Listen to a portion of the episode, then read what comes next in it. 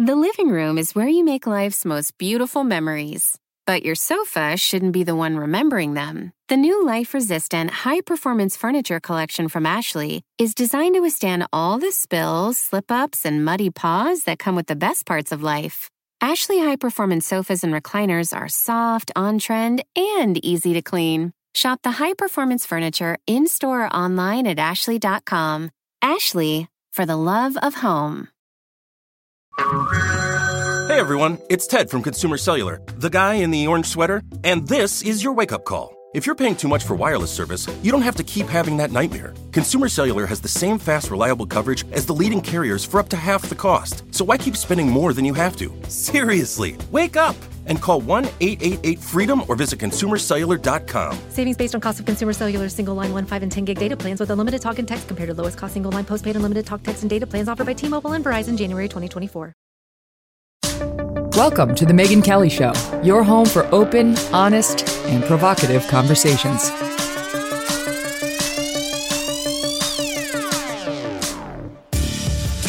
Hey everyone, I'm Megyn Kelly. Welcome to The Megyn Kelly Show and happy Friday. We have a great show for you today, something different and something I'm really excited to talk about. Ryan Holiday is here. My assistant Abby is in love with Ryan Holiday. I confess, after Kevin Finan, he's her number two guy. Um, Ryan is a New York Times bestselling author of the mega hit The Obstacle is the Way and many, many other books. Um, and as of yesterday, his new book, Courage is Calling, Fortune Favors the Brave, is a New York Times bestseller too. Courage is Calling, Fortune Favors the Brave. His path from self described media manipulator to champion of Stoicism, something I've really been looking forward to learning more about, is fascinating. Ryan, I'm so happy to have you here. Thanks for coming. Yeah, thanks for having me. Uh, it's oh. it's funny to hear about your assistant every day you're in her inbox giving her thoughts on stoicism. And uh, it's funny because she'll sometimes say like oh you, you know you've got to read more about stoicism because i'll just say something that she thinks aligns with it. And i have to say reading your book i was like yes i, I think i've been living large factions of this without knowing this is what it was called or that it's a whole philosophy. So let's just start with people who are like i am and don't know anything about what stoicism is. It's the, first of all, this book is the first in a series about what you call cardinal values. Um, so we're going to get three more. But how do you define Stoicism? Yeah, when I try to introduce people to Stoicism, I don't go back to ancient Greece or Rome or, or try to throw sort of uh, unpronounceable names at them that that tends to to create some overwhelm.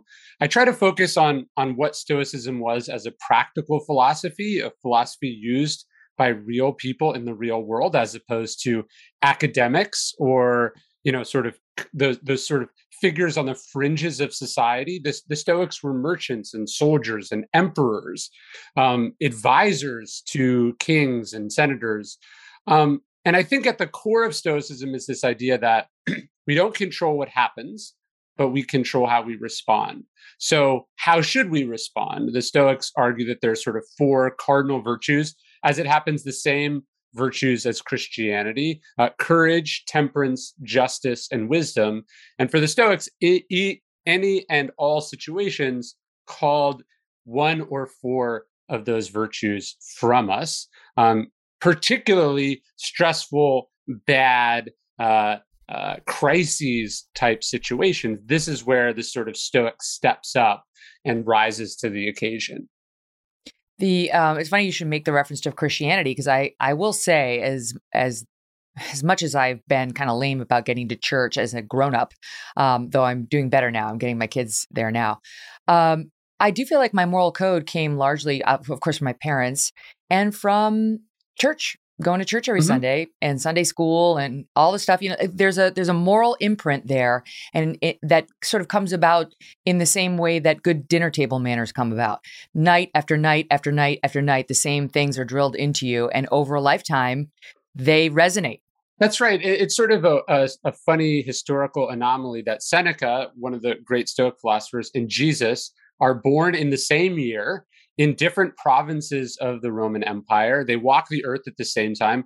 Ultimately, they they both die at the hands of the state. But Seneca's brother is in the Bible, uh, Gallio. He adjudicates a, a case involving Saint Paul. So all this stuff was kind of happening around the same time.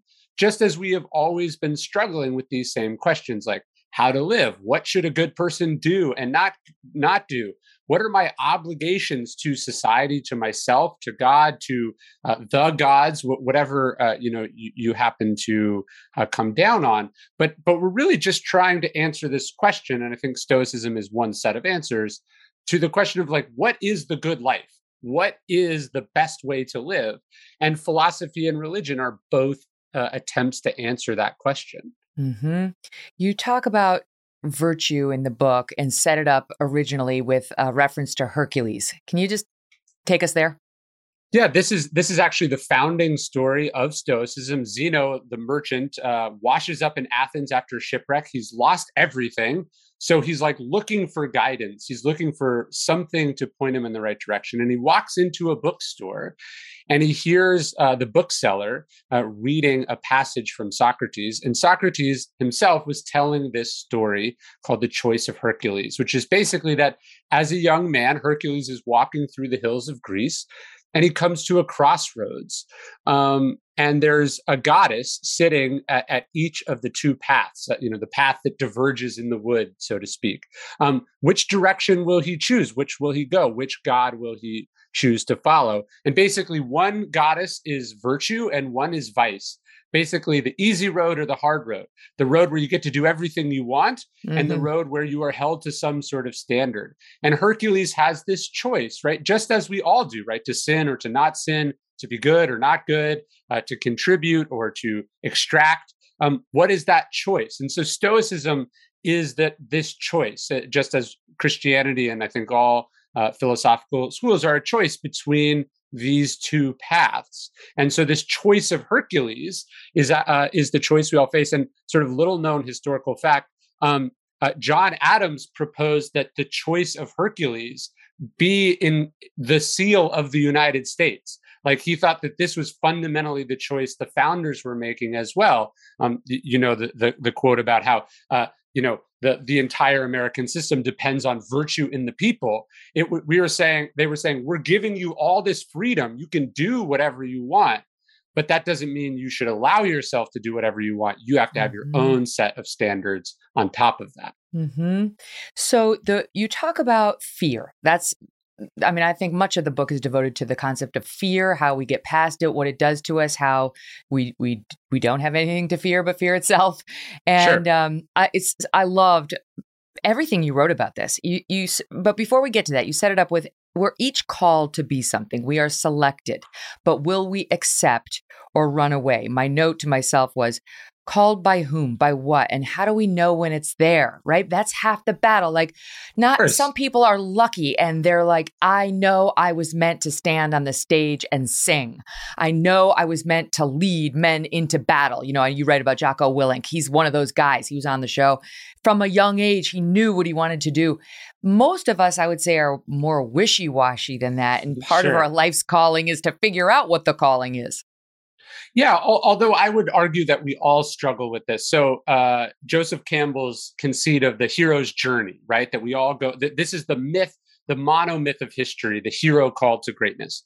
But the second step in the hero's journey, this is a, a part in all the hero's calls, is the refusal of the call. So we get it, and then we have our reasons why we can't do it, why we shouldn't do it, or or or why, as you said, we're not sure if this is the call. Or what about all these other things that I'm interested in, mm-hmm. right? And so we all struggle with whether we're going to accept the call or not. In the book, I tell the story of Florence Nightingale, which was really inspiring to read during the pandemic. But she gets this call; it's this voice, and she never explains uh, you know, sort of one way or another, whether it's the voice of God, whether it's her conscience, whether it's an ancestor, but she gets this voice that calls her to do something, to be of service. But she doesn't know what that service is. She doesn't know what it will look like. She doesn't know if it means right now or later. Um, she doesn't know if it means wait around for further instructions. And so that's kind of what she does. It takes her eight years of just kind of thinking and delaying and you know living her sort of privileged Victorian life um, to understand that, that that was a call to nursing.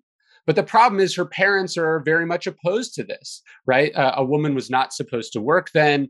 And uh, of all of the fields like nursing was like almost below prostitution as as far as like the british upper class were concerned so the idea that their daughter would do this was was a was not just scary to her parents but appalling and so this holds her back for for 16 years she struggles with is this what i'm supposed to do but my parents don't like it uh, you know i'm going to have to give up my inheritance and she's struggling and struggling and struggling with this and then ultimately she hears the voice again and the voice says are you going to let what other people think hold you back from my service? And this is like the sort of final push that she needs. And so I tell these stories because I think it's important that we realize that not everyone is born knowing. And even great people struggle, at least for a time, with whether they're going to answer the call or not.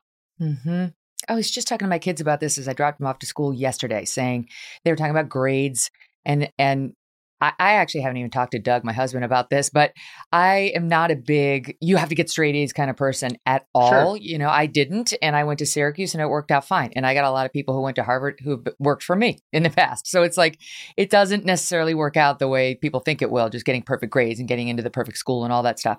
Um, but I was saying to them, your main goal between now and graduating from high school and then college, if you choose to go, is to try as many different things as possible so you can see what resonates with you. Like what sure. you got, how how do you know yourself? How do you know what might be your calling unless you cast as wide a net as possible and see what what you gravitate towards, what fires you up, what makes you excited, and then on the on the opposite side, what what you the, that voice in the back of your head is telling you this one's not for me. I you know like the voice is there. I do think if we're quiet enough and still enough and try enough things the voice is there. It could be god it could be conscience it could be the universe but it's there yeah, I, I, as I say in the book, uh, courage is calling, but the voice, uh, but the call is coming from inside the house, and so it requires some level of self-reflection and stillness, as you said.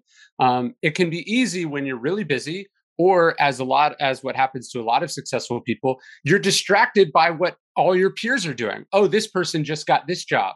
Oh, this person just got accepted to this school. When you don't really know what you want uh, or what you are meant to do, it's really easy to just default into following what everyone else is doing. Mm-hmm. Um, and then you can wake up, you know, 10 years later and you're like, I hate being a lawyer. Why did, why did I do this? Mm-hmm. Uh, and so I think um, that's one of the problems with the system that we do have with young people. And I, I felt this as a college uh, college dropout.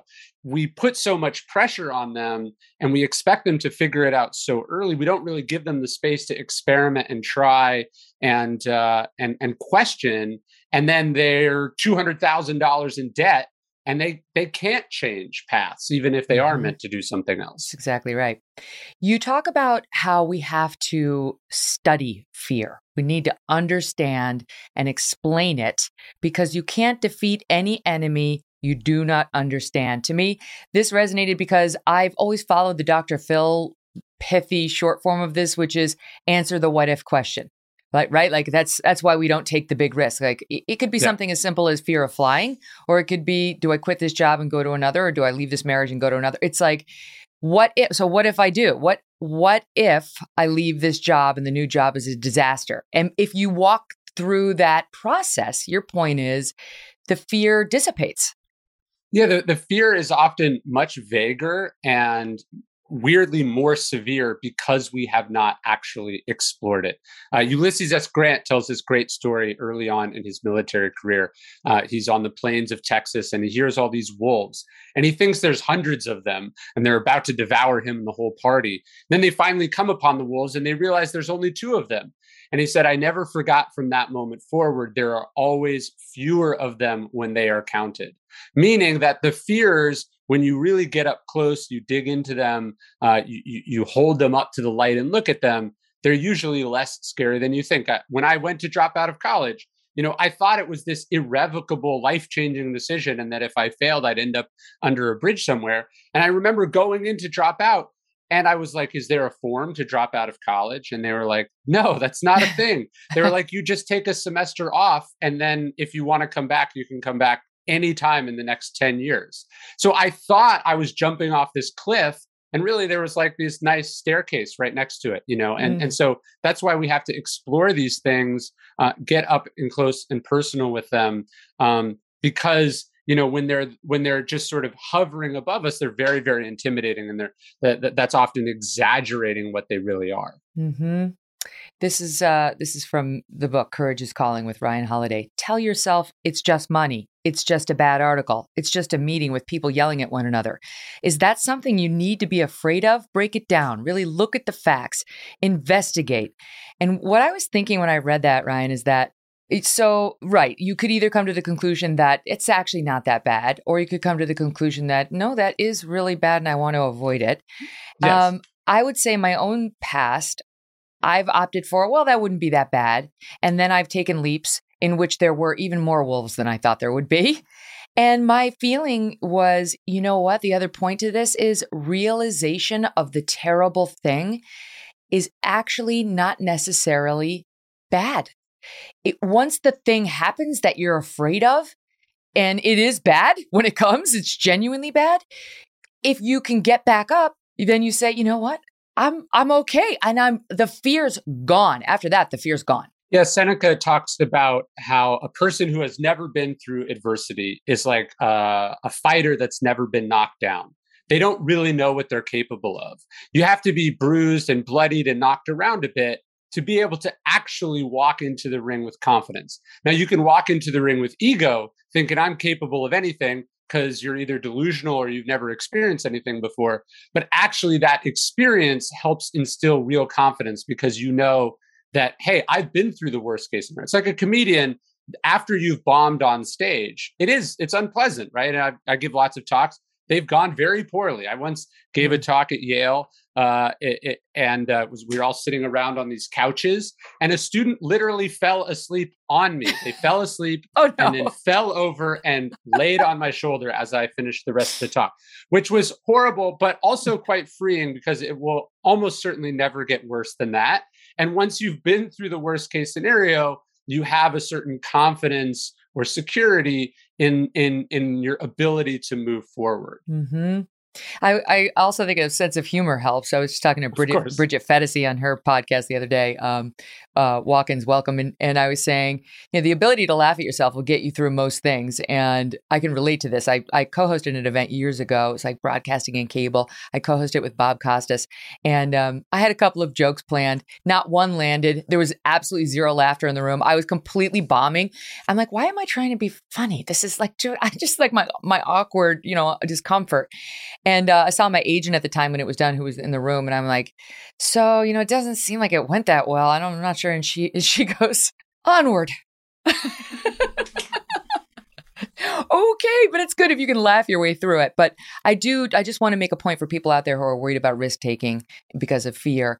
The worst case scenario is actually it's not that awful for it to happen. It really isn't. Like it somehow the dust comes off of you and you're like, you know what? I'm okay. Um, but you talk about how fear is a liability and it holds you back. And this is one of the things I want to talk to you about because sometimes, of course, fear saves you, right? Sometimes sure. fear stops you from going off the cliff or touching the hot stove and so on. And so, how, like, not knowing whether this is a danger that I really need to avoid, like the cliff, or this is a danger that I'm just blowing up in my head that's going to hold me back from reaching my full potential, figuring out which is which is not always that easy. It's not. It's a it's a timeless question. Uh, actually, two thousand years ago, Aristotle says that the opposite of courage is not just cowardice. The, it, that, that actually cowardice and courage and recklessness sit on a spectrum.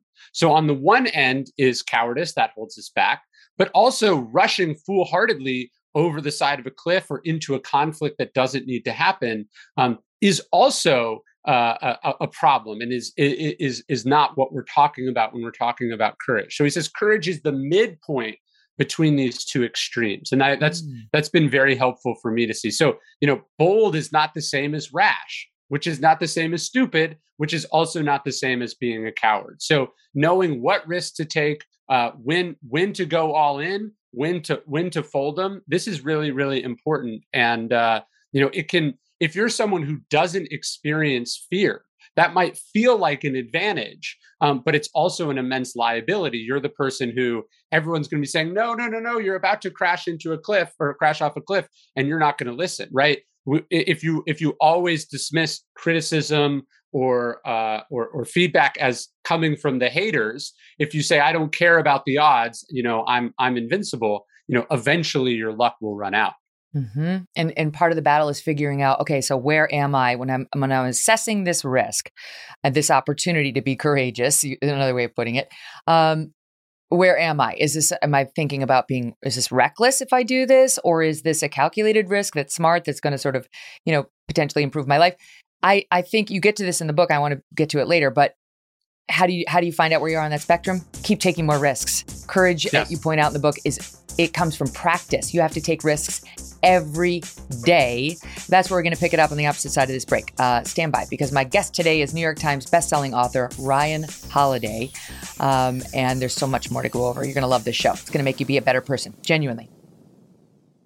Whether you're a morning person or a bedtime procrastinator, everyone deserves a mattress that works for their style. And you'll find the best mattress for you at Ashley. The new Tempur-Adapt collection at Ashley brings you one of a kind body conforming technology, making every sleep tailored to be your best. The collection also features cool to the touch covers and motion absorption to help minimize sleep disruptions from partners, pets, or kids. Shop the all new Tempur-Adapt collection at Ashley in store or online at ashley.com. Ashley, for the love of home. Hey everyone, it's Ted from Consumer Cellular, the guy in the orange sweater, and this is your wake up call. If you're paying too much for wireless service, you don't have to keep having that nightmare. Consumer Cellular has the same fast, reliable coverage as the leading carriers for up to half the cost. So why keep spending more than you have to? Seriously, wake up and call 1 888 freedom or visit consumercellular.com. Savings based on cost of consumer cellular single line 1, 5, and 10 gig data plans with unlimited talk and text compared to lowest cost single line postpaid unlimited talk, text, and data plans offered by T Mobile and Verizon January 2024.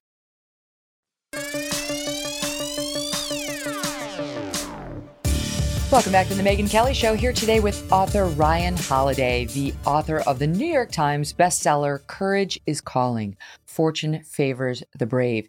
This is in the context of something called Stoicism, which is, I think, just a philosophy. It's a way of getting you through life, which has lots of challenges and difficulties. And uh, it sort of gives you some tools to handle it, tools that don't leave you crying in the corner in your soup. which is sort of where the society's going, but you don't need to be one of them.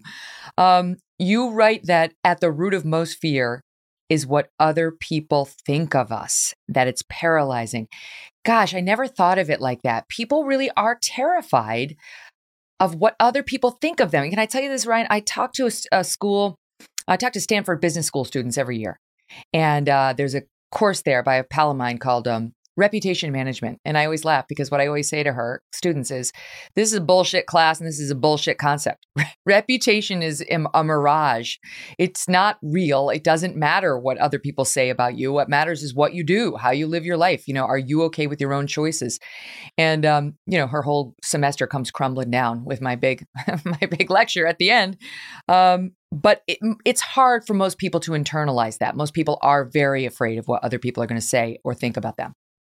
Yeah, Marcus Aurelius, the, the most powerful man in the world in his time, he writes in his journal. And so we know that he's struggling with it himself. He says, Roman we love our he says we love ourselves more than other people, but we value their opinions more than our own, which is such a great way to put it, right? We we we put ourselves first, we we work on something and then we go, "Well, what do you think of it?" And if someone says that it's great or it's terrible, suddenly that impacts what we think about the thing that we're the expert about. Mm-hmm. And so a part of stoicism, but I think just part of success generally is is not just building a thick skin, but developing kind of an internal metric that allows you to value what you do and what you uh, what's important to you independently of what other people say. And this is so important because we see, you know, genius work that is uh, criticized in its own time, appreciated later. We see scientific innovation that you know takes years to be adopted. We see people who we now uh, regret how we treated them, uh, you know, in, in the moment. So it's really important that you cultivate an internal metric that you measure yourself by,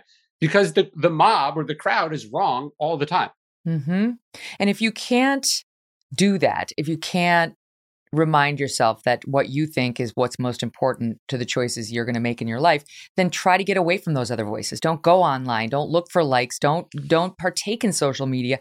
Be smart and strategizing or just strategizing how you're going to set up your own life for success. You write the following. So true There was never a groundbreaking business that wasn't loudly predicted to fail. By the way, yesterday was the 25th anniversary of Fox News' foundation. And when I worked there for 13, 14 years, Roger Ailes had signs all over the all over the building uh, of the predictions that he was going to fall on his face, that Fox News would never be able to compete with MSNBC. P.S. They have three times their ratings and have for most of their history, so on and so forth. Right. So there was n- there was never a groundbreaking business that wasn't loudly predicted to fail, and there has never ever been a time when the average opinion of faceless, unaccountable strangers should be valued above our own considered judgment. Man, that's true. It's like you you meet some of these people, you know, who are coming after you online and you're like, "Oh my god, what, what was I listening to them for?" yeah, and and uh, the the great rule I love uh, in writing um, is that when somebody tells you something's wrong with what you're writing, uh, they're almost always right. Um, this is the tricky part. But when they tell you how to fix it, they're almost always wrong. So the idea is like uh, the the opinions of the crowd or the mob can generally be alerting you to something that you need to think about, that you need to, to double check, you need to make sure that you're communicating effectively, but then you don't actually listen to them about uh, their opinion. So, so if let's say you have some message and you're morally uh, and and and in terms of justice completely correct, but then everyone has a negative reaction to it. It's not that you reconsider those principles per se, but you go, well, clearly I see something that you don't see, and I'm going to evaluate how I'm going to communicate this more effectively. Because obviously, the point isn't to stand alone and be correct in isolation. The point is to bring other people to it. It's like if you have some genius work of art, but nobody appreciates it um, because you don't know how to market it, how genius is the work actually? Mm-hmm. It's it's tricky in today's day and age, however, because we've become so tribal and politicized that so much of the criticism is not in good faith, and they're not really yes. trying to persuade, right? So it's like you got to sort of figure out whether this is a politics issue um, or a genuine search to change people's minds and communicate effectively and bring people over to your side of the table, like in a business setting. Well, and it's filtered through the economics and the constraints of social media. So it's like you work for two years on a book and then somebody sums it up in a 240 character tweet. You know there's a there's an asymmetry there. So uh, we're we're lacking the nuance or the consideration. If you actually sat down and had a conversation with this person you might find that you agree about more than you disagree. Uh, but in the confines of an internet comment or you know a youtube video you're not quite getting the same consideration or conscientiousness or good faith as you said that that, that one would normally be entitled to you write, we shouldn't worry about whether things will be hard. They will be.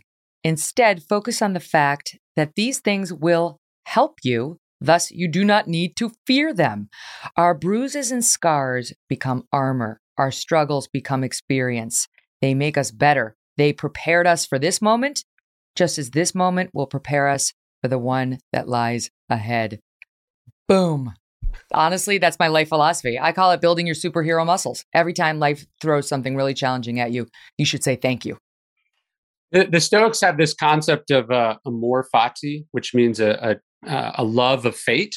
Um, and Marcus Aurelius uses the image of fire. He says, everything that you throw on top of a fire is fuel for the fire. He says it turns everything into flame and brightness, which is to me is a beautiful, inspiring way to think about it. This is fuel. I'm going to absorb this, I'm going to consume it, and I'm going to turn it into heat, right? But I would say that the caveat uh, to that is that if the fire is weak, if it's just like a puny uh, spark uh, or, or uh, you know, a dying ember, you know you throw something on top of it it puts it out so if you have that energy that drive that passion that commitment then all the obstacles can be used as fuel if you're mm-hmm. half-hearted about it if you're weak-willed about it then then the then the scars and the and, and the bruises and the and and everything they don't become armor they become sort of uh, mortal blows so so mm-hmm. it, it's about also what you bring to it that allows you to use it and turn it into something well, this is why you need to, and I know you have two young kids now yourself, and I've got three kids. This is why you need to let them take some licks out in the schoolyard and otherwise, so they can start practicing, you know, building up that armor and, and getting those bruises and scars that become their armor. But be it, be there, be at the ready to step in if you need to, because the wounds shouldn't cut too deep. They're not yet ready to handle that. Yeah, they, they call that a snowplow parenting the parent that clears all obstacles and uh, impediments out of the way of their children. And I think this is what leads directly into, you know, the college admission scandal. These were parents yeah. who had up until this point removed every obstacle or difficulty from their children's path. And then when it turned out that getting into a good school was harder than expected, they had to pull all sorts of strings, unethical strings, one last time uh, to, to, to solve a problem for them because they hadn't cultivated children, they hadn't raised children who were capable of solving their own problems. Mm-hmm. Meanwhile, the damage had already been done, right? It's like you can't getting them into a good school, however you're going to do it, uh, you know, ethically, non-ethically. That's not going to solve the problems you created in that kid in those first 18 years. Those kids uh, and all those people who got in who weren't outed by the scandal, they're going to be facing the same problems at the end of those 4 years as they ever did. And by the way, I've seen this firsthand myself where on Wall Street, for example, you can get a job pretty easily if you know somebody, if you played lacrosse with the guy, whatever.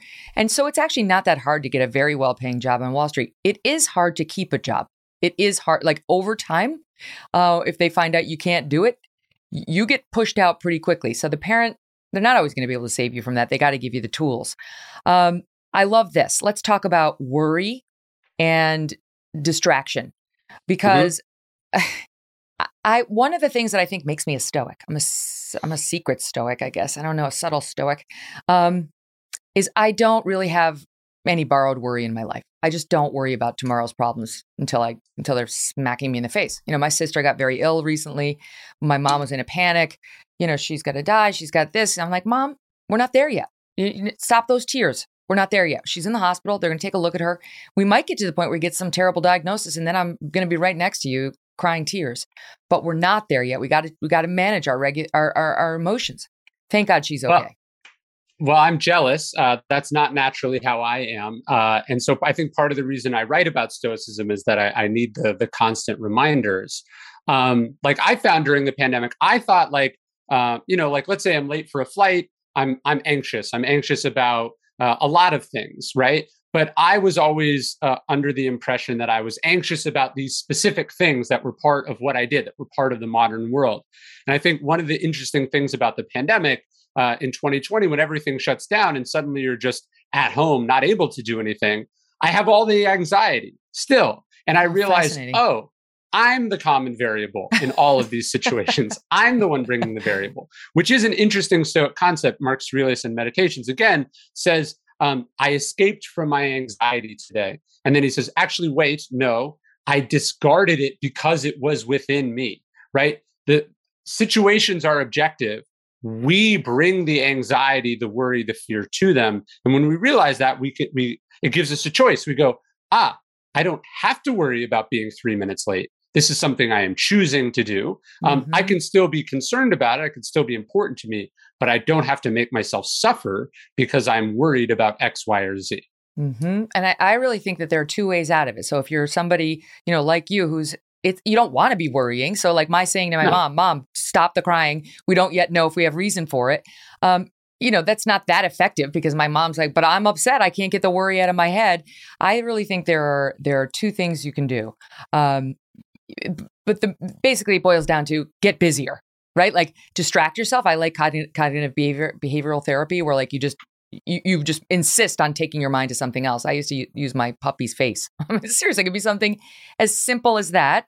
Um, but secondly, stay as busy as humanly possible. The more time you have on your hands, the more likely you are to immerse yourself in borrowed worry. I think that's right. And look, uh, cognitive behavioral therapy has its roots in Stoicism. Uh, the, the, the founders of CBT were were were students of Marcus Aurelius and Seneca. Wow. And they, they, sort of quote the quote Epictetus. The, Epictetus says, "Look, there's things that are in our control and things that are outside of our control. And what are we going to spend our resources on?" So that's the other key part of worry that I remind myself. I say this is a resource allocation issue, yeah. right? by choosing to focus on this thing that's outside of my control, I am also by extension choosing not to focus on this thing, which is in my control and may in fact be bringing about the very thing that I am worried about. Mm-hmm. It may be a better problem to spend time with, something you might actually enjoy. I, I like this guy, Epictetus. I confess I had no idea who this was prior to preparing for this segment. A Greek Stoic philosopher. And this is the quote I saw about him online. We suffer, or this is from him, we suffer not from events in our lives, but from our judgments about them. Yes. The way I've always said this is your only problem is your belief that you have a problem. Mm-hmm. Yes, there was a quip about Lyndon Johnson. Uh, you know, he he compared to to the sort of the best and the brightest was the least educated in the room most of the time. Uh-huh. And one of uh, Kennedy's advisors said, um, "It uh, he, he said that it wasn't Lyndon that Lyndon Johnson didn't uh, go to an Ivy League college. The problem was that he thought there was a problem that he hadn't gone to an Ivy League college. His lack mm-hmm. of education never caused him a problem, but his sense that he was lacking in education caused him constant problems. Mm-hmm. And so, yes, it, it's not things that upset us; it's our opinion about those things. It's the story we tell ourselves about those things uh, that, that's really the source so often of our anxiety. And this goes back to fear why are you worried, right? I'm going to miss this flight. Okay. And then what? Well, mm-hmm. then I'll have to get a different flight. Um, yeah. And what will be so bad about that? You know, you, you work through it and you realize it's actually not such a big deal. It's just your you know your your your mind uh, running around in circles about that. This. That's right. And I think about it like, well, who knows why I why I am going to miss this flight? You know, maybe there's somebody on the next flight I'm going to meet who's really special. Maybe my body was just too tired to get myself out of bed this morning, and I needed that extra 15 minutes, and it overruled my mind. You know, in looking at the alarm clock, you just you never know. I mean, I'm sort of more of a surrenderer to situations like that rather than a, an obsessor to them. But I, I want to read this because I, I thought this is, I'm actually going to print this out and put it on my wall. I love this, Ryan. You, you quote the poet Wilfred Owen um, from the trenches of France in 1918. This is on the subject of staying busy and it will help you with your worry. Quote, happy are those who lose imagination. They have enough to carry with ammunition. It's when we imagine everything when we catastrophize endlessly, that we are miserable and most afraid. When we focus on what we have to carry and do, we are too busy to worry, too busy working. Yes, exactly. Fill your life up.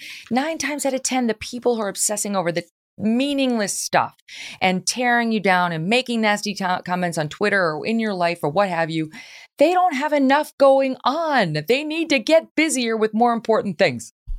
Yeah, you know, Cesar Millan, the dog trainer, he's like, yeah. all dog problems are just solved by taking your dog for a walk. Like, just take the dog outside and work it out, and it'll be tired, and then it'll stop doing whatever you know you think the problem is. And I, I have certainly found that with with children, uh, there's almost no problem that's not solved by uh, going for a walk or strapping them into a, stroller. You know, if you can't do that, at least going for a drive because they'll fall asleep or something.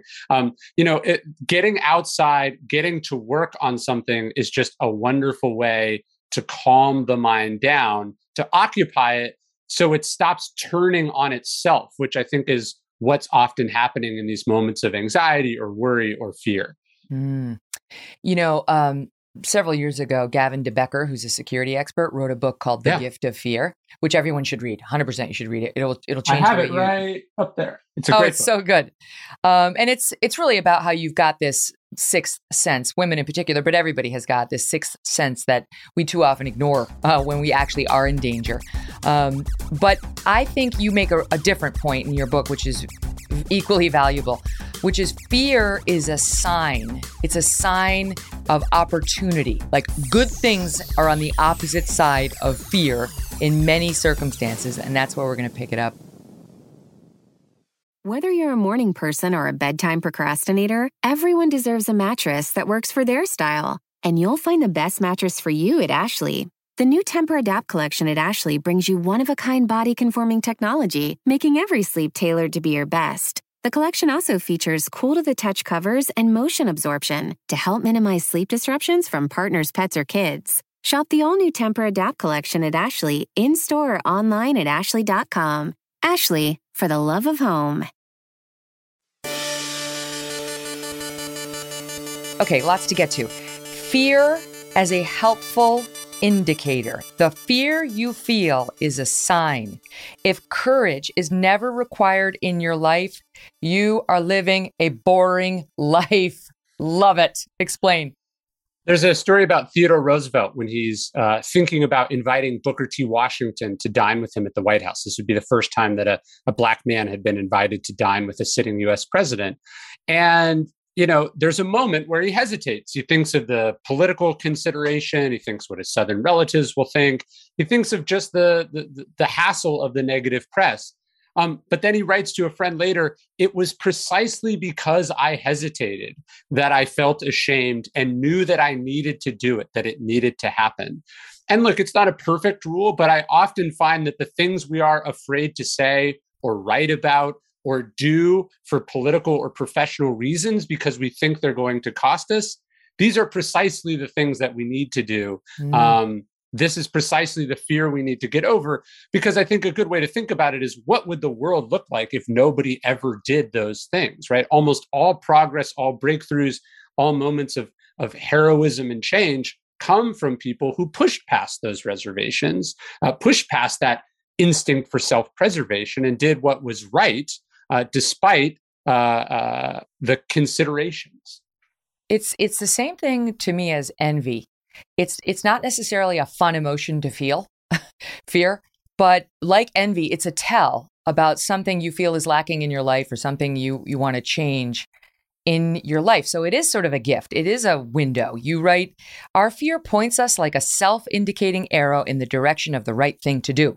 One part of us knows what we ought to do, but the other part reminds us of the inevitable consequences. Fear alerts us to danger, but also to opportunity Reminds me of the fact that in Chinese, apparently the same symbol is used for both crisis and opportunity.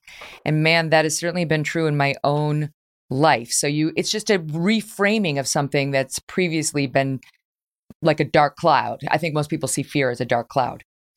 Yeah, and and almost all the things that we love about our lives that we're proud of are on the other side of something initially that we were afraid of, right? And and so remembering that hey, I was scared to do this the first time, or I was scared to do this analogous thing. Um, and I'm so glad that I didn't listen to that fear. Well, how am I going to think about this in the future? And then, you know, going back, when I look at my own lives, when I look at places that I've fallen short, things that I'm ashamed of, things that I wish that I did done differently, my excuse at the time, I was afraid about X, I was worried X, Y, or Z. That has not aged well, right? That that mm-hmm. that doesn't hold up the reasons felt good at the time. They felt significant or sincere or exculpatory. Um, but now, you know, five years later or 10 years later, you're like, no, that doesn't hold up at all. Mm, the things, meaning the things you regret are the risks not taken, not risks you took that didn't work out. Almost invariably, yeah, you can excuse failure, right? You can say, well, I tried. Um, I did my best. It didn't work out for the following reasons. I wish it had gone differently, but you, for the most part, don't blame yourself uh, the same way that you do for, say, sitting on the sidelines about something. Mm-hmm. And then you know you're better for having taken the risk. You just know that you're a stronger person. Um, and I also feel like there's just sort of a the laws of natural consequences get us to where we need to be. So you you take the risk, you fall flat on your face, you suffer humiliation, the people who you were worried about say the terrible things, and then there's just like a cleansing. There's a like a like a skin changing, you know, like you shed a skin you you weren't meant to have and you grow into a new one you were meant to have. Well, let, let me ask you uh, on, in the big moments of courage in, in your life, the, the big stands that you've taken, that wasn't the first time you ever had to do something you were afraid of, right? It, that you do you feel like the smaller moments of courage in your life, the little things that you stood up for, you spoke up about, or risks you took, do you feel like that was preparing you for the bigger moments? Definitely. i I agreed with what you said, where you have to practice these moments of courage because it's not like a lot of people will say, Oh, you seem fearless, fearless, fearless. I've heard that many times. And it's that's not it at all. I, you know, I've had fears, but I will say I have less now. You know, that practicing courage reduces your fear. But I had plenty more when I was younger, but I just made a point of taking them on. And I wrote in my book, um, Settle for More, uh, that uh, you it, when I was younger, I used to sort of get through like a contentious deposition when I was practicing law, where I knew I'd be up against nine times out of 10 a scary guy who had better academic pedigrees than I did, um, was probably at, you know, some amazing firm, probably knew the case better. He was a partner, I was an associate, what have you. I used to just pretend that I was an actress playing a role when I would go into these hmm. depositions. And so it wasn't like Megyn Kelly and my ego and my skin in it. It was like this fake person who would go in there, just had to do the job of taking the deposition or what have you. And that worked for me. So that that was a tool I used to do when I was younger. I used to telemarket. That was scary for me because unlike you, I don't consider myself a natural salesperson, and um, I I would use a fake name. I called myself Rachel, and that too was helpful. Put a put a layer between my ego and what I was doing. So when I was young, I did consciously take risks, but then took measures to protect myself from the downside of it. And over time, it gets easier. One of the things I do is like, let's say I have a contentious conversation. I got to call and uh, confront someone about something, or I have to fire someone, or I have to go into a hostile interview or something. I go, this isn't going to be fun, but it's practice. Uh, how else am I going to be better at it when the stakes are higher? If I don't willingly go in it now, consciously go into it now and say, this is an opportunity to get better at something that I don't want to do that I'm not good at. Um, mm-hmm. And as hard as it's going to be, I'm going to emerge from it with uh, a better set of skills and a deeper familiarity with it. I used to say this to Abby when we were at Fox. She's sitting in the studio with me. Your your number one fan. Um, she's sweet. She's from Minnesota originally, right? So she's kind at heart and not cutting. And um, she'd get kind of screwed over by somebody, let's say in the research department. I, not to throw them under the bus, but just to take anybody. And um, she'd bring it to me and say like this is what they're doing. And ultimately i would be on the short end of it. Like she's my advocate so i'm the one who's ultimately you know going to be the the wounded one if she can't resolve it. And i would say abby i can solve this for you. I can definitely pick up the phone call the phone and go yell at that guy. But this is an opportunity for you to go in there and handle it yourself minnesota and see if you can turn it around. And now she's just a total bitch. It's amazing how no no no well, and and let's say you cultivate that at work, uh, that's really important. It's good for your career. But then you're on the street and you see someone doing something uh, uh, unacceptable or abusive or, or, or whatever. You you you witness something worse. Now you also have cultivated the the ability that you're like, I don't need to call anyone to my rescue. I'm going to step up and get involved. I've practiced this. I know what to do. Well, because you we I mentioned this before the other break that you have to practice courage, and you say you have to do it every day. So I was wondering, like, what does that look like? I think most people are out there thinking, I don't feel fear every day. How do I practice it every day? Well, you know, there's that cliche: do one thing every day that scares you. It's actually a, a, a decent bit of advice. I think it's a cliche uh, with with some truth to it. You know, like it, this is what we are saying earlier. If you are never doing scary things, um, you know uh, you're probably living a boring life. So I, I mm-hmm. do try to make sure that i am pushing myself in some form or another out of my comfort zone you know creatively uh, like what? in relationships what or whatever. I try to do that every day. Give us some examples. Give me some examples. Well my, my rule is I, I i only write things that i'm afraid to share. So the, the conclusion of this book was something that uh, I really went back and forth about publishing. Um, I asked a bunch of people if they thought I should publish it. And then to go to the point, precisely because I was hesitant about it, I knew that it was the right thing to do. Mm-hmm. So, what you're saying is I should call into Dr. Laura today and ask her for advice because that's something I'm terrified to do, but I love her. you you have trouble asking for advice? Mm, just with Dr. Laura because she's scary. She, if you don't say it fast enough, she'll yell at you. But she's amazing. So I think like my out was I was just going to have her on the show as a guest and then I'd be able to ask her whatever I wanted. It's much more, I respect the people who call in because man, you got to be up and down on your game.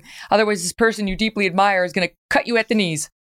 That, that's uh, yeah, that's good practice. When you're used to always being in some uh, form of control in the conversation, I've got to imagine it's intimidating to be on the exact opposite side of it. Depends on the host. um, but anyway, I'll I'll work that I'll work that up at some point. All right, so I'm thinking today. I don't know. I you know what I will say. One of the things I don't do that well is put myself out there socially. I'm not that emboldened socially. I'm afraid of rejection in my social life. So maybe today, I will like send an email or issue an invitation and take the fear of rejection on. Uh, and I love, I would love it if all of you guys would do that too. And the other thing I always ask uh, people to do is try to go a day without apologizing. Women in particular always apologize. Let's do both of those things. We'll take a risk and we won't apologize. And if we take a risk that insults somebody, then we won't apologize for that either. All right, listen, we've got much more to do uh, today with Ryan Holiday, my guest, the New York Times number one bestseller. And we're going to get into um, how taking a break from work actually helped him come up with his new book, Courage is Calling Fortune Favors the Brave. Stay with us. Whether you're a morning person or a bedtime procrastinator, everyone deserves a mattress that works for their style. And you'll find the best mattress for you at Ashley. The new Tempur-Adapt collection at Ashley brings you one of a kind body conforming technology, making every sleep tailored to be your best. The collection also features cool to the touch covers and motion absorption to help minimize sleep disruptions from partners, pets, or kids. Shop the all new Tempur-Adapt collection at Ashley in store or online at ashley.com. Ashley, for the love of home. Hey everyone, it's Ted from Consumer Cellular, the guy in the orange sweater, and this is your wake up call. If you're paying too much for wireless service, you don't have to keep having that nightmare. Consumer Cellular has the same fast, reliable coverage as the leading carriers for less. And for a limited time, new customers receive their second month free when they sign up and use promo code MONTHFREE by May 31st. So why keep spending more than you have to? Seriously, wake up and call 1 888 freedom or visit consumercellular.com. Taxes, fees, and other third party charges will apply. See website for additional details.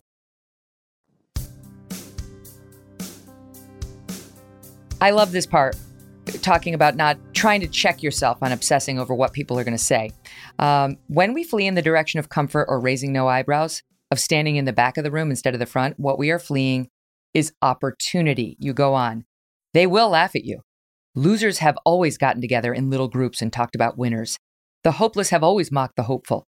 The scared do their best to convince the brave there's no point in trying. I love that. That I try to think of it like this why would I pay any attention to those who wish to bathe in my reflective light? that, the, why, why would I well let said. them dim the light? So I remember uh, thinking one time, uh, these people don't work hard enough for me to care about their opinion. Um, so it's very easy for uh, people who are not busy doing things to come up with creative, even uh, hurtful uh, things to say about the people who are busy doing things. This is what's so great about you know the Theodore Roosevelt uh, "Man in the Arena" speech. You know, are you a person in the arena? If you are, you're going to have to listen to the crowd. Uh, if you're not, then you can safely sit in the stands and shout whatever you want about the person in the mm-hmm. arena. And uh, I think you make a good point earlier that that that these things can be uh, particularly difficult for women. Uh, obviously, different genders, different ethnicities, different cultures, people from different backgrounds sort of are taught different uh, lessons early on about what their role is and and uh, how this is supposed to go. But I think generally we we need people who have the courage to be themselves. Like each one of us is born with a totally unique set of DNA that has never before existed and never will exist again. It's tragic that you would throw that away, or as you said, dim the light of that um, to be more like other people. We already have mm-hmm. lots of other people. We have zero other instances of you. You should have the courage to be that person. And don't worry about them calling you different or difficult. I like this too. It's good to be difficult. The well behaved rarely make history. I love that. There was a personal trainer I met at one gym I was at one time, and he he knew of me, but he didn't know any. And and uh, he kind of came over with a smile, and he goes, only the lions are remembered. I love uh, there, there's a story about Margaret Thatcher. She's before she enters politics, she's a chemist and she's trying to get a job at this chemical company. And she can see what the interviewer is writing upside down. Like she can see it from across. And she ta- she makes out upside down the man writing, this woman is much too difficult to work here. and uh, you know what? The guy was right. She obviously was too difficult to work there. That would have been way too small of a place for yes. someone of her personality, temperament, drive, ambition, and uh, and you know uh, uh skill set. So. Uh, is is it going to be easy being difficult? No. And and are people going to accuse you of being difficult? Of course. But if you went along with everything, you wouldn't do anything special or unique. That's the that's the trick of it. Yes. Uh, honestly, I was just talking to Gad Saad, a, a, professor in Canada, and I love him. And he was saying one of his regrets is he wished he had gotten along better with people higher on the totem pole than he is at his university. He wished he could sort of kiss up a little better than he can because he thinks he maybe would whatever he would have uh, done better in sure. the university system.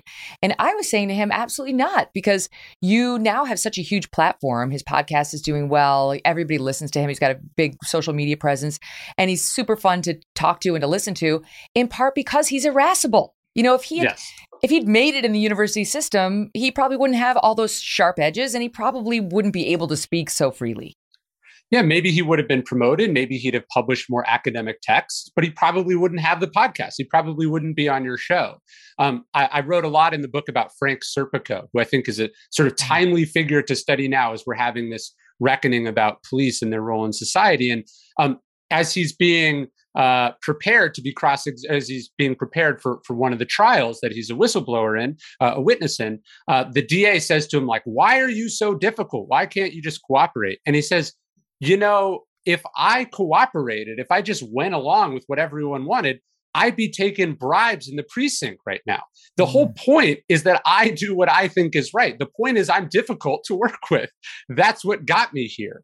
And mm-hmm. I think we mm-hmm. have to remember that. If we if we go along with what everyone wants, things will, might be easier, but we're certainly not going to break much in the way of new ground.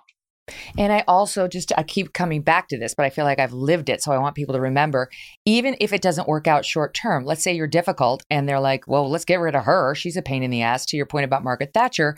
That's good. Then you'll land someplace that sees the value in the real you. And you're never going to succeed and do well at a place that feels differently about that. You know, Margaret Thatcher wasn't going to do well at that chemist place um, at that lab because they were honest about how they felt.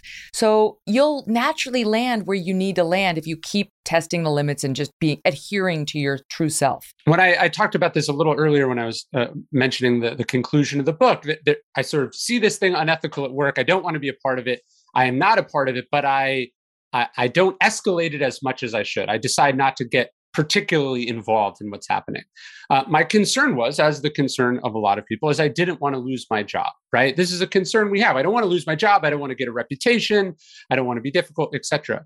But you know, again, with the the benefit of hindsight or, or or maturity or age, it's sort of like, why was I so intent on keeping a job that you could lose by doing what is obviously mm-hmm. the right thing. Mm-hmm. And so we're we're so often concerned about the bad thing happening as if the status quo is perfect. The status quo has problems. Uh, and it may well be that you've come to the end of the road there and you have to mm-hmm. do this thing that is risky and dangerous and scary and might not work out perfectly. Um, but wherever you land, whatever you do next, um, is liable to be better because at least it's not whatever this broken thing is. Mm-hmm. So, can we talk about that? Because what's the difference sure. between giving up and having the courage to leave? It's tricky, right? Uh, whistleblowers could obviously just quit and go work somewhere else. Um, there is a certain amount of courage as well to say, like, why should I have to go? I didn't do anything wrong. Uh, I'm going to stand up and fight for this. Um, you know, Martin Luther King could have moved to New York City, uh, safely ensconced himself in sort of liberal American life at that time, not uh, been beaten by the police, not been assassinated. He, he may well have still been able to affect change through his writings and his speeches. Um, but he said, no, I have to go back down into the valley. He says, I can't be a coward who runs away. So there's a tension here. I'm not saying you should always leave, you should always stay. Uh, but we need people who are have the courage not just to say something's wrong, not just to object to it, but also to to stand to stand and fight. Mm-hmm. But you do write about sort of don't don't quit, don't be a quitter, and yet it all you also recognize the courage it may take to leave a situation that's not working for you. And i think a lot of people battle with this right? Like they don't want to just give up on a difficult situation. But you get to this point where you realize this is no longer good for me or i just you point i thought this was a great point. I just need change in my life. There was a line in your book i wrote it down um uh, uh hold on it's pretty certain that continuing to do the same thing in the same way in the same place over and over is not just insanity, but eventually a form of cowardice. I too agree with that. Well, look, in a marriage, right? Sometimes it takes courage to stay and try to fix this thing. And sometimes it takes courage to say, this thing has run its course. We are two different people. We are not meant to be together. And this is true for jobs. This is true for a book. You could work uh, every day for three years on a book and then realize the premise is flawed, right? So I think the question is is quitting the easy thing or the hard thing? And maybe that's the test, right? Mm. Are you hmm. quitting so you don't have to do it anymore? Or are you quitting because you are going to do the harder thing, which again, maybe deciding to file for divorce. It may be uh, quitting and having to start over and walk away from a retirement package or stock options or or or or whatever it is. Right? Um, is quitting the easy thing or the hard thing? If we go back to the choice of Hercules, the hard choice is the one we want to go towards. Mm, the the dour goddess. The right? There's the she's one hot goddess. they, they, they, say she's stern. stern, not the same. Okay, I got it. Um, I th- I love this stoicism. Deep, deep courage is there to help you recover when the world breaks you, and in the recovering to make you stronger at a much more profound level. I, I mean, honestly, like I, all the likes in the world, uh, that's exactly how I feel. And I, I have to tell you, it's one of the reasons why I'm so concerned about our society right now, where you know it's all the safe spaces, and you have to be protected from words and books, and you know, I just think this is exactly the wrong instinct. How do you feel about what we're seeing in our society right now? I, I do. Um, you know, what I was talking about in that chapter, uh, Audie Murphy, the most decorated uh, American in military history, uh, in his memoir to Hell and Back, the, the last section of the book is him essentially broken. He's got PTSD. He's seen horrible things. He's killed people. He's seen the worst of humanity. And he, he's talking about, like, I'm going to go back to the, I'm not going to give up. I'm not going to quit. I'm going to try to build a life out of this. I'm going to try to to to become human again, effectively. Um, and and so when we talk about courage we don't just mean the courage on the battlefield. We could also mean the courage of the soldier suffering from ptsd or trauma or, or, or depression saying like i need help right? Um, it is interesting how fragile we have become. I think it's a tension you know again admitting that you need help admitting that you're struggling i think there's courage in that. But the idea that you can be shielded from all struggle and pain and difficulty is naive. Um, we we we have to face these things that we uh, that that that that make us feel stuff. You can't create a safe space and make sure everyone walks on eggshells around you. Mm-hmm. You have to go towards that. You have to deal with it. And of course, this is easy to say, hard to do. Uh, particularly the harder or uh, more painful the, the the trauma that you're experiencing is. But we all have issues, and we have to face them. Uh, James Baldwin says uh, not everything that is faced can be changed, but nothing can be changed unless it is faced. We have to face the mm-hmm. things that are that are bad and wrong in this world. On the subject of children, um, we're going to take calls later, and thank you for agreeing to stick around for that because I'm sure that our audience will love to hit you up with some questions. Um, but I'm going to give you Abby Finan's question for you now. Uh, she wants to know about how do you raise stoic kids? How do you how do you sort of instill this in children? Well, uh, certainly not by you know giving them quotes from Marcus Aurelius or Seneca. I think uh, goes right over their head. I think ultimately we teach by example, right? We all want courageous kids, let's say. But Didn't I say that? What is this? I just that's what I told her in the break. Sorry, keep going. oh, we all we all want courageous kids, but how what courageous things have your kids seen you do right if you're working a job that you hate uh, if you refuse to speak up about things that bother you if you're afraid even to to to to to ask a waiter for something in a restaurant you can't then go expect your kids to be extroverted and brave and uh, happy to get up on stage and talk to people. You have to show them what courage looks like. Um, and I think the other way to do it, uh, something I think a lot about, is like, what are the stories that you're telling them? So, not just showing them in your own life, but what are the kinds of stories you're teaching and showing them? And I think we used to do a better job of this. Uh, the great myths of history, the great fables, etc. And now, you know, every children's book seems to be, I don't know, either about silly animals or it's rainbows, sort of unicorns. Yes, yes, that's exactly right. I could show them some Grimm's fairy tales. That'll put some, that'll steel up their spines. no, but but but teach them things that inspire them. Tell them about uh, I don't know the 300 Spartans, or tell them about Florence Nightingale, or or or Rosa Parks. Tell them stories it sort of steep them in the myths and the legends and the icons of history. Um, the, the, the great joke about uh, Theodore Roosevelt. Again, I know I keep mentioning him, but um, it was that Theodore Roosevelt grew up hearing about the great men of history and decided to be just like them. That's what you should want for your kids. Didn't didn't you write that Nelson Mandela read was it Marcus Aurelius in um, when he was in prison for 27 years? He he he did, and and and so have many other people imprisoned uh, turned to the Stoics because it is a philosophy. I think ultimately designed uh, for adversity. The Stoics were exiled, they were thrown in prison, they were executed by emperors. The Stoics knew what it was like to, uh, you know, to, to have to fight for things. You know, to your point, and I won't ask you to comment on this because it was controversial, but I stand by it. Um, when Naomi Osaka refused to play, she she claimed she was irritated by the um, the questions that the press corps was asking her. And then she got all sorts of blowback from the other players saying, you know, we all have to do it. You don't get special treatment. And then she was like, well, I'm bailing. Then she's like, I'm bailing. You know, she claimed she had a mental health issue in dealing with people and that she was going to bail from Wimbledon and so on. And the news media treated her like she was some sort of a heroine for doing this. I mean, this is the highest paid athlete in the world, highest paid female athlete in the world. I think number three uh, overall. She's behind only two male athletes. And, you know, I, I did not think this was a moment of strength at all.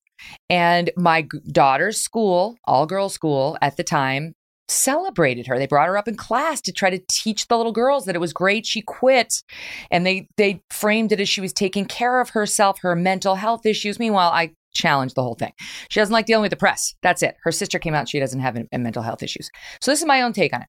So uh, my daughter raises how she's like this, this heroine, this Naomi Osaka for having taken. And I said, no. You know who's a heroine? Malala Yousafzai. Let's talk about the little girl who got on the bus in Afghanistan, even though she knew uh, that the Taliban was going to shoot her, that there was a very good chance that they were going to shoot. And they did. They shot her in the head. And she, she still went to school. Like she knew that's heroism. That is what we overuse that word anyway, heroism. But to your point of like get setting the right examples, that's the kind of storytelling we need with our kids. Not every time somebody naturally, naturally has a human foible or a failing or a you know moment of fear, that we now have to celebrate that. We don't have to go that far in overcorrecting. Well, I think I think uh, there's there's heroism and there's courage, and obviously my distinction is heroism is when it's about someone else. Courage is when it's about you, and it may take courage to to speak up about something. Maybe you are struggling. Maybe you just decide that this is an obligation you shouldn't have to put up with, and you're going to speak your truth and use your power to to to to change the status quo. That could be courageous. I wouldn't, you know, describe it as uh, as heroic, right? In mm-hmm. in the mm-hmm. book, one of the distinctions I make is look, the decision of Michael Jordan to walk away from basketball to become a baseball player took some courage, right? Uh, he risked money, uh, he he risked his reputation, um, he risked some of the best years of his basketball career to do that. Um, is it heroic? No. I mean, the only person that benefited from that is Michael Jordan.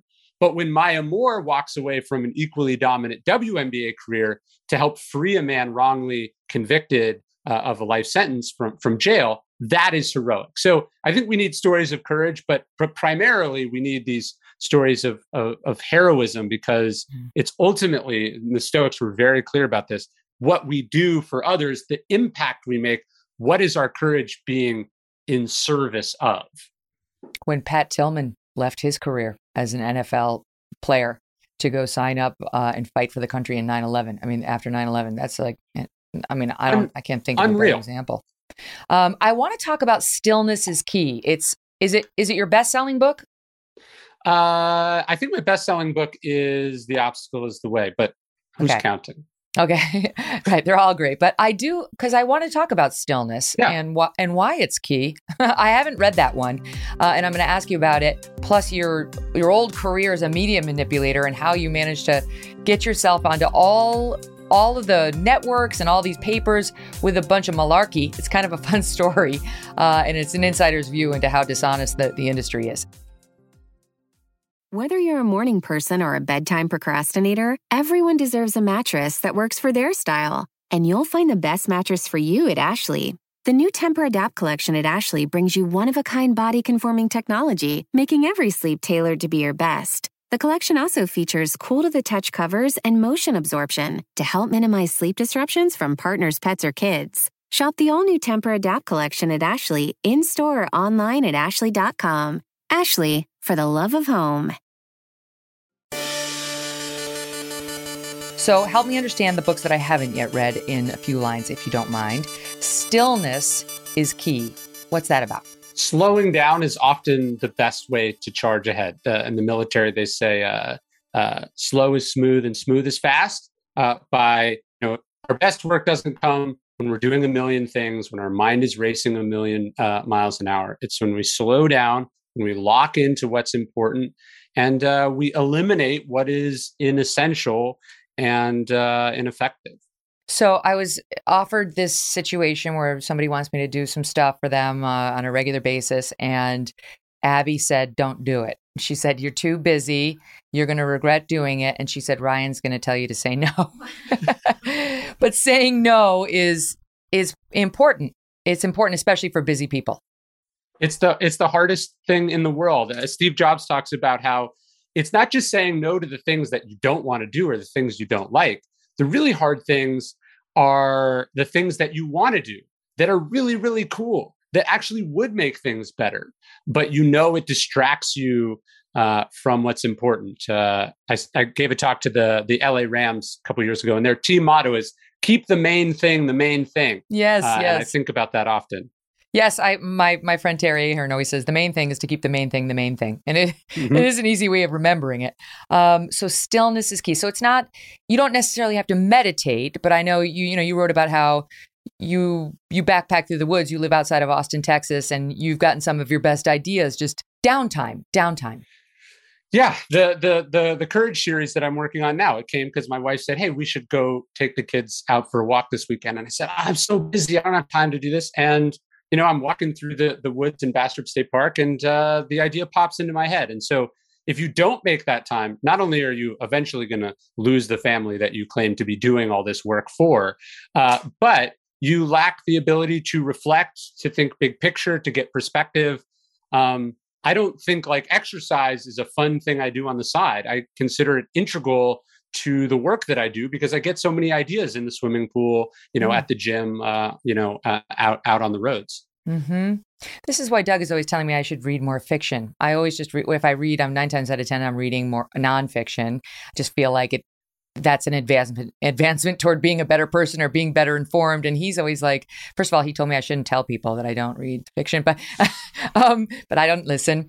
But to to your point, you know, your brain needs all sorts of care and feeding. It's not all hard charging data.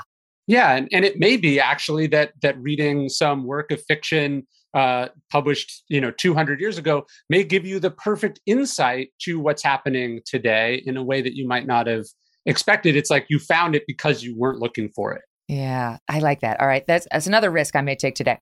Um, Ego is the enemy is another one of your books, and can you just explain that? Because I know Stoicism is about, I think they're in part, it's like be humble.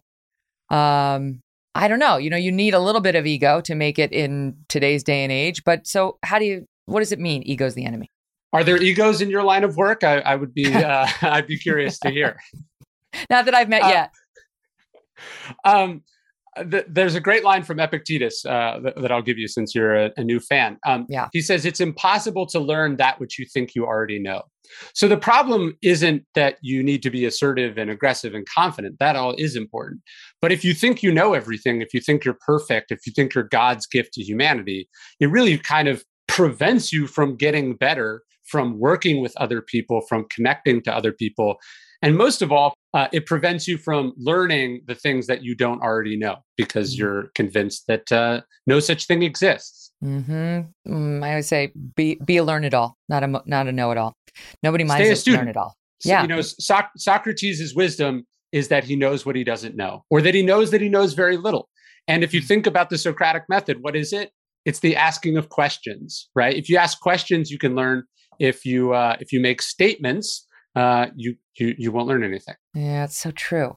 All right, now the obstacle is the way. Now your best-selling book, according to you, what is why is that so popular, and what is that about?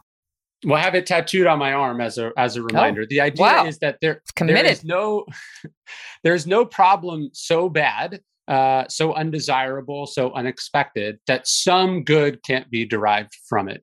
Um, the very least by learning from it, right? At the very least by being humbled by it. At the very least by becoming more resilient because of it. So the Stoics are basically just saying that everything that happens to us in life is an opportunity to be a Stoic, right? To do what you uh, think is right with what you think needs to be done.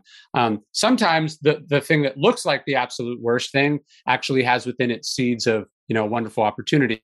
But I think it's also just about deciding to move forward to make the most of this whatever it is, as opposed to expecting or demanding that everything go your way all the time. Mm, it's like yet another problem to be solved using my new skills, my new resolve, and my my willingness to practice all these skills we've been discussing. Okay, that leads me to you. Um, and okay. you your your past. You used to be employed by American Apparel and the clothing company, and you were the marketing director, I think. And mm-hmm. you were young, you were a whippersnapper, and you you were sort of a shit stirrer um, like young in your career. So both I, I think as I understand it, both when you worked for them, but also just you sort of went out there and started messing with blogs, or was that all in the context of your work for American Apparel? I, I had a marketing company that focused on sort of how the internet operates as a lever uh, inside the sort of media ecosystem, the way that things bubble up or cre- are created on the internet and then become part of culture. Um, basically, I ended up writing a book about fake news, uh, you know, 10 years ago mm-hmm. um, mm-hmm. that I thought was, uh, you know, sort of of the moment and turned out to be, unfortunately, a little bit ahead of its time. But the, the premise of the book was like, look, this is how the sausage is made, uh, and it is not pretty. Uh, this is how uh, narratives get created. This is how controversies start. This is how the things that you know ultimately culminate in, let's say, the the the evening uh, cable talk shows. This is how Twitter kicks those conversations off, you know, hours or days before. And then you're talking about it to your friends the next day because you saw it on TV. And I was sort of showing how that ecosystem works from the perspective of someone who admittedly was taking advantage of said system. Was a master manipulator. Yes. The headline from Forbes on July 18th, 2012 was How This Guy Lied His Way into MSNBC, ABC News, The New York Times, and more. It, re- it reminded me of that James Lindsay, Helen Pluckrose um, Peter Boghossian study where they sort of mm-hmm. wrote up a bunch of nonsense and got it published uh, in these journals just to make a point of like if you're if you say you know the, the craziest stuff as woke as can be like the penis as a social construct was one of them you can get it published and you are kind of trying to do the same thing in media yeah, and, and look, I, I, felt like I was writing the book from the perspective of like, hey, this is a problem. Let me show you how this works. Obviously, it wasn't always received that way, but you know, then you flash forward to the 2016 election, and you know, literally thousands of Russian bots and fake accounts are are cited and quoted across major media outlets relatively harmlessly for a clothing company or an author or a you know a media personality. They have real implications, not just inside our political system, but also for foreign actors. Like, if you don't think that China and Russia look at the vulnerabilities of our media system, how easy it is to get people outraged and turned against each other, um, I think you're being naive. Yeah. You know, before I interviewed Vladimir Putin, I, I, had a briefing by some top former uh, Intel types, and they showed me in great detail how the amplification was done by the Russians. You know how they they'd come up with a fake news item, and you could you can track it. You can see sort of patient zero, if you will, and then out it goes in these concentric circles out out out out, out to all of their sort of bots. And if you don't think that you know we are being manipulated by people who don't have our best interests at heart, you're definitely not paying attention. It's not it's not to say anything about all the Russia gate. It's just a hundred 100% we're being manipulated by the Russians and the Chinese in our media. And that's not even counting our own people who are doing it. Um, so in a nutshell, can you talk about like how would you do it? Like is you you worked the blogs, but you worked mainstream media and you could create really fake news without getting checked on it pretty easily. Yeah, one of the the things I talk about in the book, it's called trading up the chain. And basically it's what media manipulators do. So in the case of Russia or the case of a of a reality television star that wants to be famous is something starts very small. Maybe it's a post on Reddit or it's a post on Twitter or bigger media outlets until suddenly it feels like real news to real people. And what we we have this trouble in our media system where outlets report on what other people are reporting on. So it's a reaction to a reaction to a reaction. In, and at some point, uh, you'd hope someone would go, "Hey, what's the source for this? Where did this actually come from?" But the system is moving so quickly that this doesn't doesn't really happen. And local news is unfortunately uh, a big conduit in the system. People get something on, you know, uh, the NBC affiliate in St. Louis, and then it becomes a national media story as it as it invokes more and more reactions. Mm-hmm. Can you talk about um, what did you wind up like getting on and what did you talk because like what i read in the forbes piece was on reuters he became the poster child for generation yikes. Don't know what that means on abc he was one of a new breed of long-suffering insomniacs. At cbs he made up an embarrassing office story at msnbc he pretended someone sneezed on him while working at burger king. Um, at, at Manta, Mant, Manitou boats he offered helpful tips for winterizing your boat. So was that all fake news? Like you weren't yeah. you weren't any of those things yeah, I definitely know how to winterize a boat. Um, I was quoted in the New York Times as an expert about uh, vinyl records, which I know nothing about. I was born in 1987. Um, one of the one of the ways that this happens, there's actually a tool. Uh, it was it's I think it still exists, but at the time it was called Help a Reporter Out. And basically, instead of journalists going and getting sources like the old-fashioned way, they would say, "Hey, I need a source who's outraged about this year's Super Bowl guests. Or, hey, I need somebody who's an expert about millennials and uh, their retirement accounts, right? So instead of actually calling up someone who's an expert about this, it's like Craigslist. They're just looking for people who have things to sell. And the reality is, what those people have to sell is an agenda and there's very little verification. So mm-hmm. I, as part of the stunt, again, the, the, purpose of this was not for personal gain. I didn't get anything out of being a boat winterization expert. It was to show that, hey, look, um, not only is the Huffington Post doing this, but the New York Times is doing this, right? Yeah. The paper of record in the United States is trolling for experts and trend pieces that then, you know, uh, we all react to. Go, isn't it so interesting that this is happening? And it's like, this may actually not be happening. This could be literally a figment of the reporter's imagination confirmed by you know willing pseudo experts who are willing to uh, you know say whatever needs to be said mm-hmm. to appear in the press you um w- what was the somebody call only one group called you to see if it was really you right? Can you tell yeah, us nobody that? verified what happened it. there? I, I even at some point it was working so well and i was busy. I just had somebody else answer the emails for me. Uh, i just said look you know just reply to all these things. Just say whatever you want. Um, and again the point of this was to go like guys this is not good. This is like your password is one two three four five six. Somebody mm-hmm. is going to hack this. This is not safe. And you mm-hmm. know i wrote this book in 2011 it was published in 2012 nothing has really changed. I mean, if anything, no. our system is more dependent on what's happening in social media, what's happening digitally, uh, you know, what what's happening, uh, you know, faster and faster. Um, if anything, the system is probably worse. Yeah, we just did a story a couple weeks ago about some guy who was all over MSNBC claiming that he was an ER doctor and that the ERs had been turning away patients because they they were filled with the unvaccinated and maybe it was ivermectin, you know, people who took ivermectin. It was one of those sort of lines. Sure.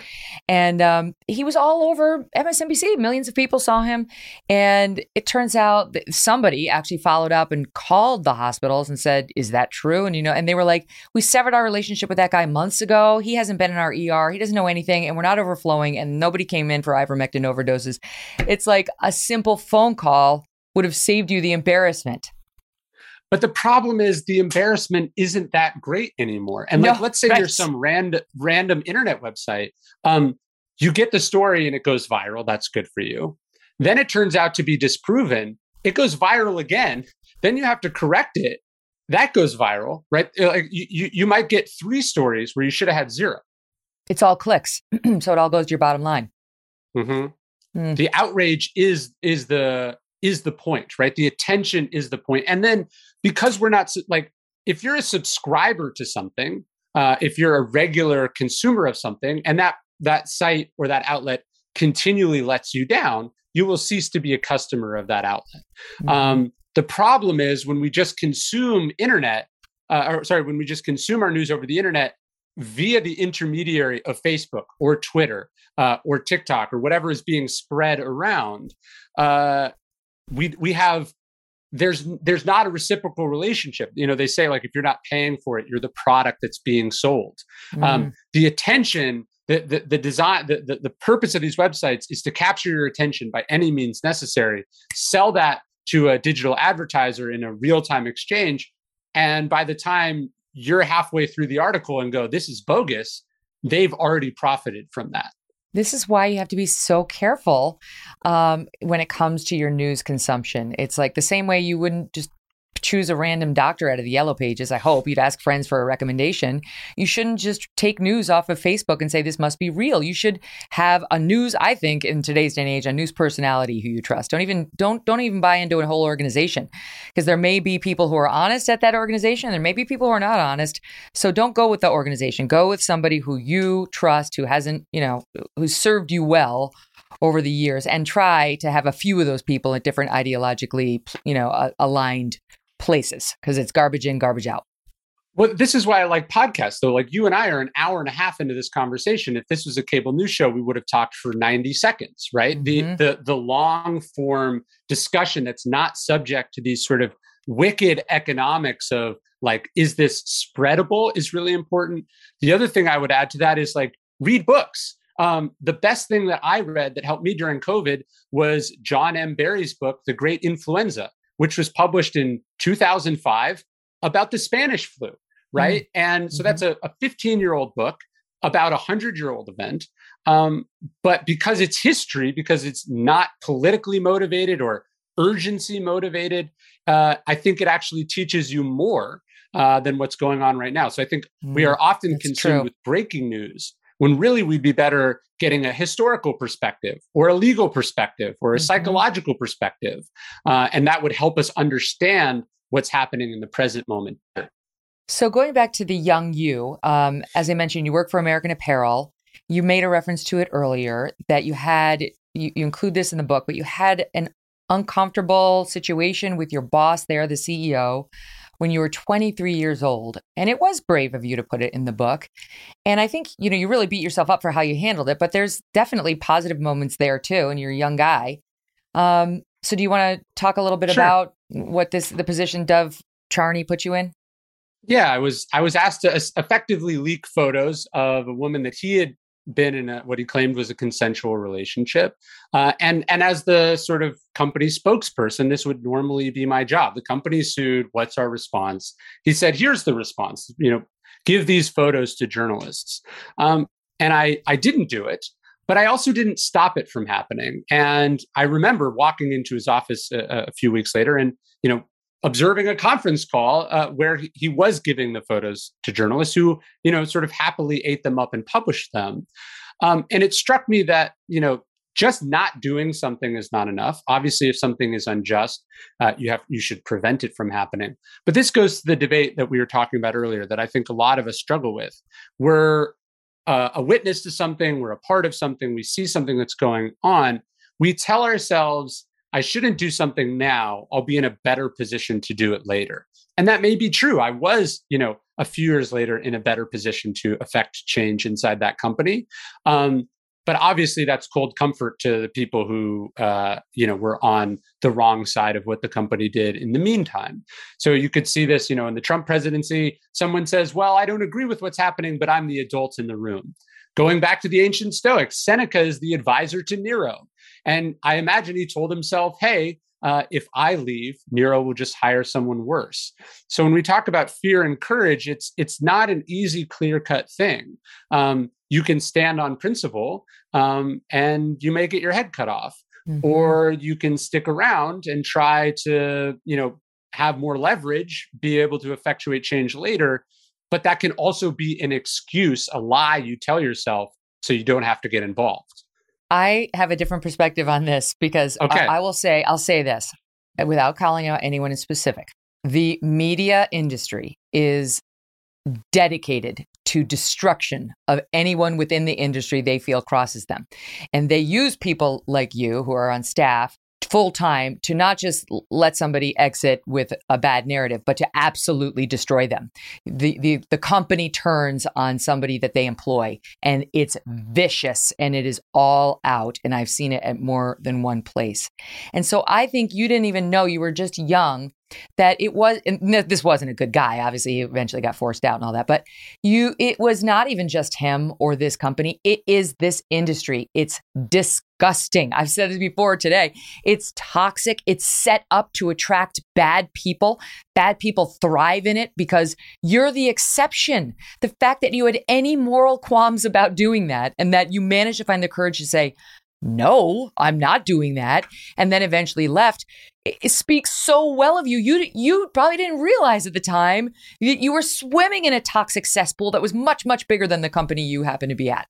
Well, that's very kind, and uh, obviously, in retrospect, I think you know I was a 23 year old who shouldn't have had the profession to begin with, and part of the reason I was probably chosen was the thinking that I would go along with whatever was requested of me. So I, I do think we have to it's important that we look back and we evaluate and we grow from the experiences because that is the the ultimate way at least from the stoics the ultimate way to waste them is to not derive lessons from them that you then apply on a going forward basis which i mm-hmm. i would like to think that i have. Yeah. So what do you do now? You live on a ranch you're married. How old are your kids? Mm-hmm. i have a five year old and a two year old ah and so what does life look like for you um, I wake up. Uh, I take my kids for a walk in the morning. We have some stillness. My my rule is I don't touch the phone for the first one hour that I'm awake. Oh, I, like uh, I, do a little journaling. I go in and I write. And I have a little bookstore in this uh, small town that we live in uh, that that my office sits on top of. And uh, I live kind of a Mayberry esque existence uh, in the in the middle of Texas. It's quite it's quite wonderful. And weirdly, the pandemic has been quite clarifying to me in terms of like what do I want my life to look like? What do I want my days to look like? And you know what's really important to me. Uh, and I think generationally, we're going to see a lot more of that. Uh, everyone I know seems to be moving to Texas for some reason. Mm-hmm. Well, it's got no state income tax. That's nice. And it is nice. Even if your politics aren't hard red, they're they're more like leave you alone. And I think even a lot of Democrats like a place that just leaves them alone, lets them do, lets them live their life. I think that's right. There's something uh, nice about living in a uh, a blue city and a red state. Kind of checks each other out nicely. Mm, interesting. Yes. Well, and I mean, I feel like I can understand that having worked at Fox News for 14 years and lived on the Upper West Side. right? Yes. One of these things is not like the others. It's okay. Shores up my skin. Um, yes. All right. Now is your chance to call in. Um, still taking your questions on the COVID show we have the had the other day. It's on fire. If you haven't seen the interview that we did with Scott Gottlieb, you really should. It was very spicy, um, and it was kind of fun. And we'd love to get your calls and your questions for Ryan on stoicism, on stillness, on ego. How's your ego doing? Uh, or on a challenging situation that taught you something, made you a little braver or more courageous or steely spine. Call us at 833-44-MEGYN, 833-446-3496, 446-3496. Do you owe back taxes? Pandemic relief is now over. Along with hiring thousands of new agents and field officers, the IRS has kicked off 2024 by sending over 5 million pay up letters to those who have unfiled tax returns or balances owed. Oh, joy. Don't waive your rights and speak with them on your own. Tax Network USA, a trusted tax relief firm, has saved over $1 billion in back taxes for their clients, and they can help you secure the best deal possible. Whether you owe $10,000 or 10 million, they can help you. Whether it's business or personal taxes, even if you have the means to pay or you're on a fixed income, they can help finally resolve your tax burdens once and for all. Call 1 800 245 6000 for a private free consultation or visit tnusa.com slash Megyn. Welcome back to the Megyn Kelly Show. We're taking your calls right now. It's not too late. 833 44 MEGYN. That's 833 446 3496. And Ryan Holiday, bestselling author, has agreed to stick around, take a call or two. Uh, we're going to start with Richard out in the great state of Nevada. You got to say it Nevada. They know you're not from there if you say Nevada. Uh, Richard, what's, what's on your mind? I'd just like to say that your guest today has given some really good sage advice, and and uh, I've enjoyed it. But we all know that uh, some of it, even though you have a tremendous grip for the English language, you know exactly what they said, but you have to have life experiences to really digest it and dissect it and understand it. And a good example of that is like people told me early in life, experience is the best teacher. Well, actually, it's not. It it's good for you know weddings and winning the lottery, but heart attacks and car wrecks, not so much. Hmm.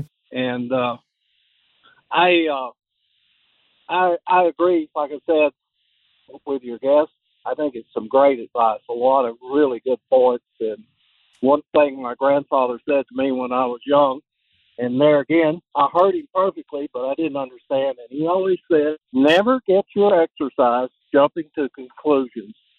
I like that. Thank you. You know, what about that point, Ryan? Is like experience can be a great teacher, but some things are just really hard and awful.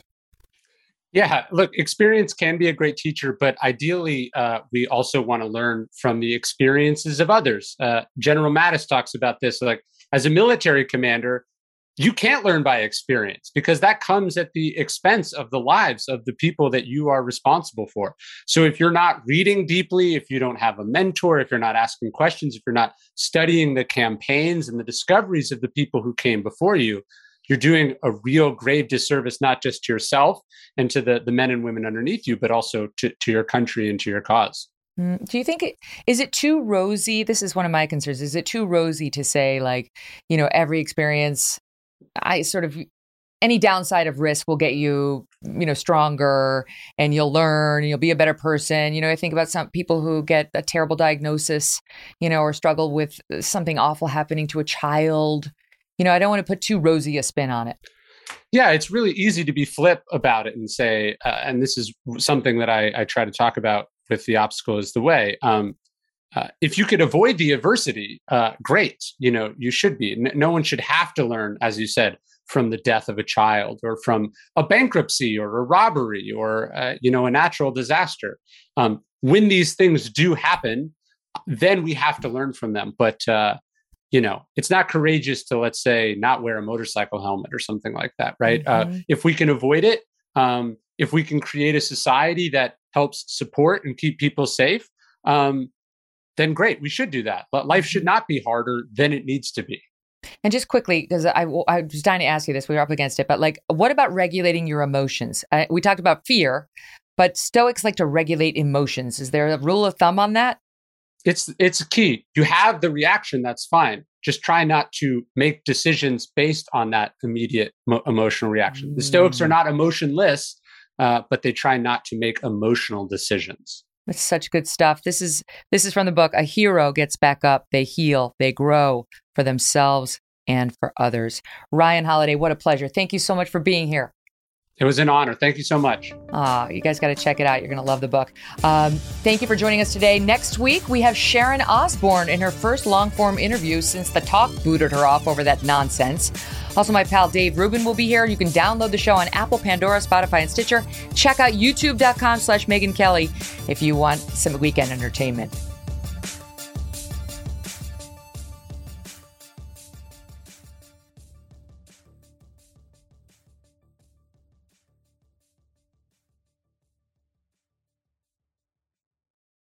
The living room is where you make life's most beautiful memories. But your sofa shouldn't be the one remembering them. The new life resistant, high performance furniture collection from Ashley is designed to withstand all the spills, slip ups, and muddy paws that come with the best parts of life.